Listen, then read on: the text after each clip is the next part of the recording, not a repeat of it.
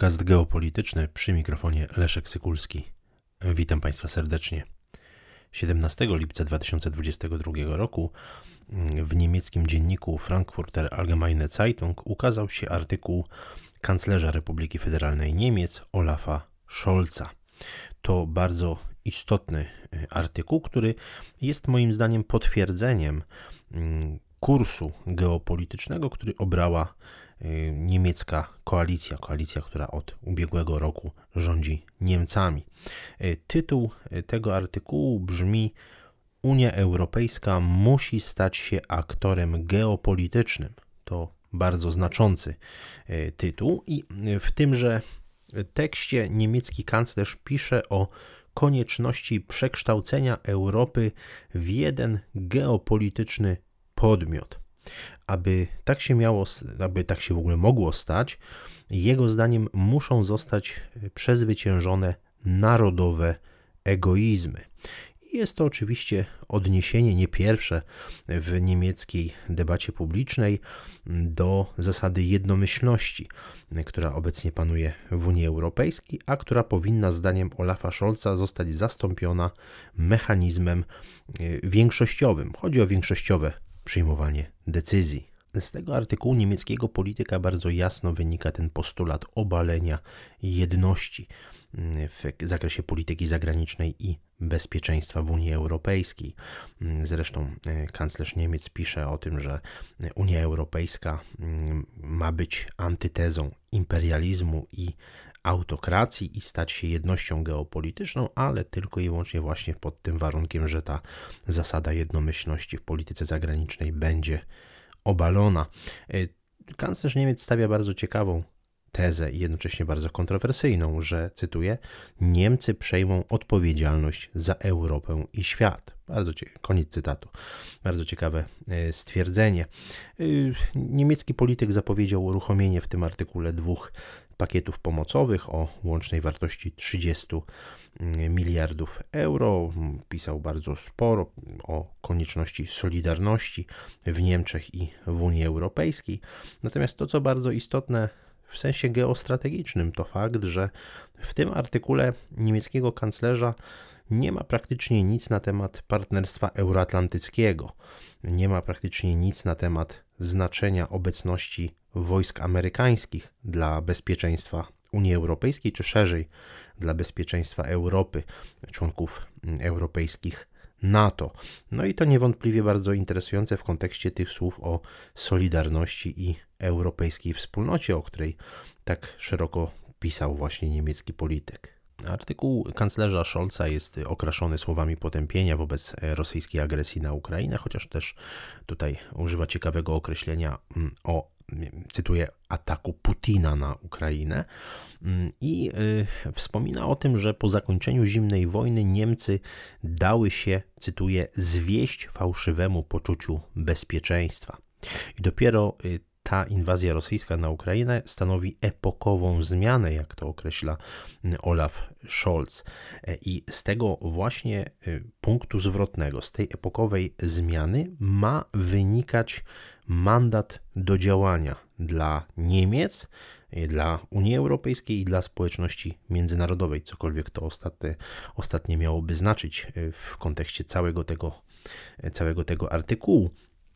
Natomiast jeżeli chodzi o same Niemcy, to niewątpliwie widać y, bardzo istotny postulat, który oprócz mm, obalenia zasady jednomyślności w polityce zagranicznej Unii Europejskiej y, przebija się przez ten tekst. Chodzi o zwiększenie, potężne zwiększenie wydatków na Bundeswehr. Tutaj oczywiście kanclerz Olaf Scholz po, y, no, przytacza te, te postulaty przeznaczenia 100 miliardów euro na Bundeswehr, co nazywa największym punktem zwrotnym w polityce bezpieczeństwa Republice Federalnej Niemiec. Mimo tych wszystkich głosów, które padają wśród niemieckiego establishmentu o potępieniu inwazji rosyjskiej na Ukrainie i tych wszystkich wyrazów oburzenia i potępienia, które możemy przeczytać na łamach niedzielnego wydania Frankfurter Allgemeine Zeitung.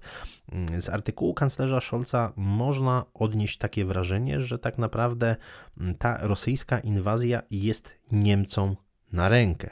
Na rękę w znaczeniu geopolitycznym, no bo przecież ta właśnie inwazja przyspieszyła, można powiedzieć, postulowane tezy, które już zostały zapisane no, na kartach umowy koalicyjnej między SPD, Zielonymi i FDP.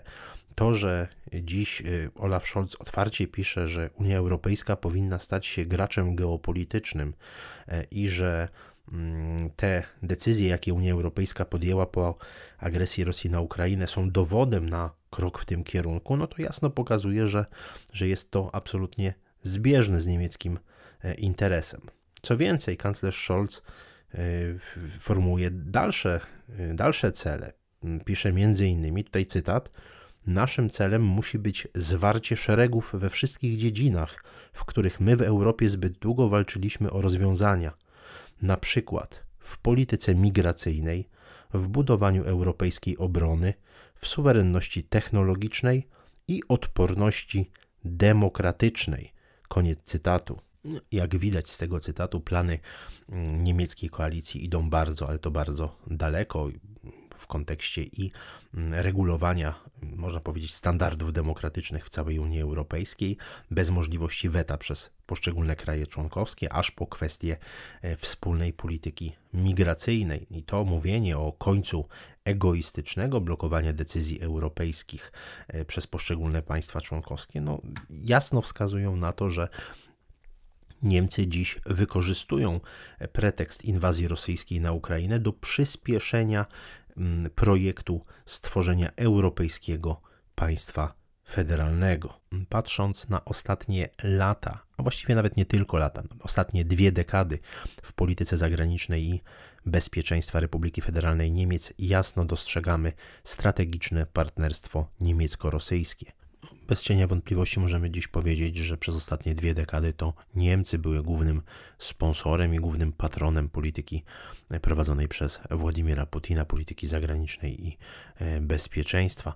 Mm, to strategiczne partnerstwo, którego zwieńczeniem były rurociągi Nord Stream 1 i Nord Stream 2, niewątpliwie bardzo mocno wzmacniały pozycję i Władimira Putina na arenie międzynarodowej i samej pozycji Federacji Rosyjskiej. Jeśli do tego skonfrontujemy mm, te słowa potępienia mm, rosyjskiej e, inwazji na Ukrainę z realnymi działaniami, z realpolitik Republiki Federalnej Niemiec, no to zobaczymy, że tak naprawdę e, to jest w dużej mierze pustosłowie. E, no, ten ostatni przykład, który także komentowałem mm, w jednym z odcinków podcastu geopolitycznego o odmowie przez Bundestag dostarczenia około 200 transporterów opancerzonych Fuchs e, na Ukrainę, to, to przecież tylko wierzchołek góry lodowej. Dobrze wiemy, że jeszcze przed tą otwartą inwazją 24 lutego tego roku Niemcy bardzo mocno starały się bloka- blokować dostarczanie sprzętu wojskowego na Ukrainę i robił to nie tylko rząd Olafa Scholza, ale także wcześniejszy Angeli Merkel.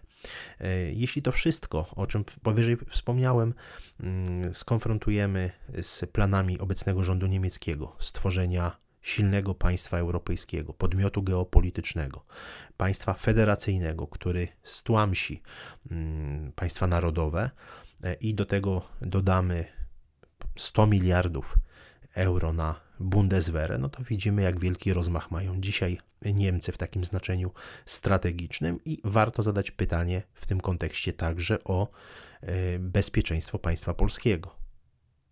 Dziękuję Państwu za uwagę.